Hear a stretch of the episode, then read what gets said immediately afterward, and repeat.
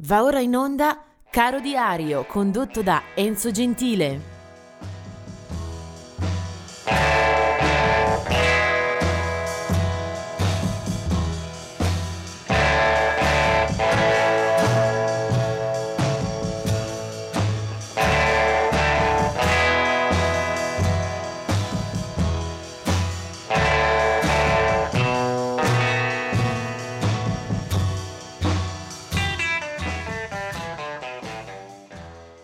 Oggi è il 30 di gennaio, partiamo subito ricordando eh, un quartetto di eh, musicisti che ci hanno lasciato in questa data. Era il 1976 quando muore Mance Lipscomb, eh, cantante e chitarrista blues, era nato nel 1895.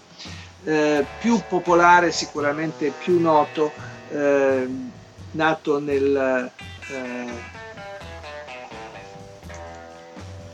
1918 era Professor Longhair, uno dei punti di riferimento per il blues, il boogie woogie e il primissimo rock and roll eh, nella pancia di quella città straordinaria che è San Francisco. Muore a 62 anni, il suo vero nome era Roy Bird, era stato un eh, pianista molto innovativo, eh, di grande ispirazione eh, per tanti che sarebbero venuti dopo di lui e un arco di storiche incisioni che partono dalla fine degli anni 40, Professor Longhair. Del 1982 la morte eh, di Sam Lightning Hopkins, eh, anche qui siamo sul terreno del blues, era eh, texano, muore a Houston, eh, è stato eh, fino ai 70 anni quando appunto scompare un grande modernizzatore della tradizione eh, blues, eh, cantante, chitarrista che ha lasciato un centinaio di album, eh, è uno degli artisti blues che ha il maggior numero di incisioni alle spalle, Sam Lightning Hopkins. Del 2011 invece la scomparsa di John Barry, uno dei più noti eh, autori di colonne sonore per il cinema. Aveva 77 anni, 5 premi Oscar al suo attivo, è stato anche il primo marito di Jane Birkin. Eh, tra i film eh, da lui eh, curati ben 11 capitoli di 007 e poi Leone d'inverno, eh, Un uomo da marciapiede, King Kong, The Cotton Club, Balla coi lupi e poi diverse serie televisive. Eh, John Barry. Nascite, nascite, compleanni. 1942 nasceva Marty Balin, eh, fondatore dei Jefferson Airplane e a lungo guida spirituale insieme a Paul Kantner della band.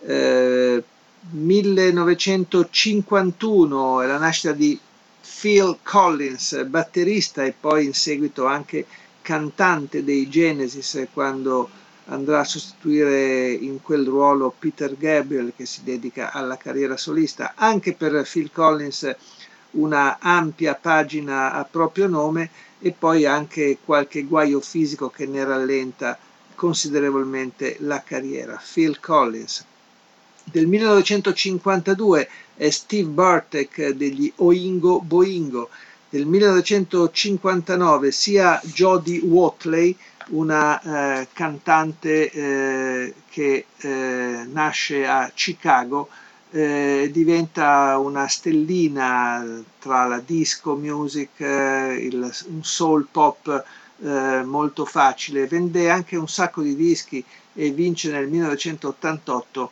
il Grammy Award come miglior esordiente. Sempre del 59 anche Mark Eitzel degli American Music Club, un musicista questo che è stato eh, sicuramente un simbolo della musica del rock indipendente d'oltreoceano, poi anche una lunga eh, sequenza di dischi come solista che forse non hanno avuto la stessa eh, fortuna eh, della band American Music Club, appunto, lui è Mark Eitzel.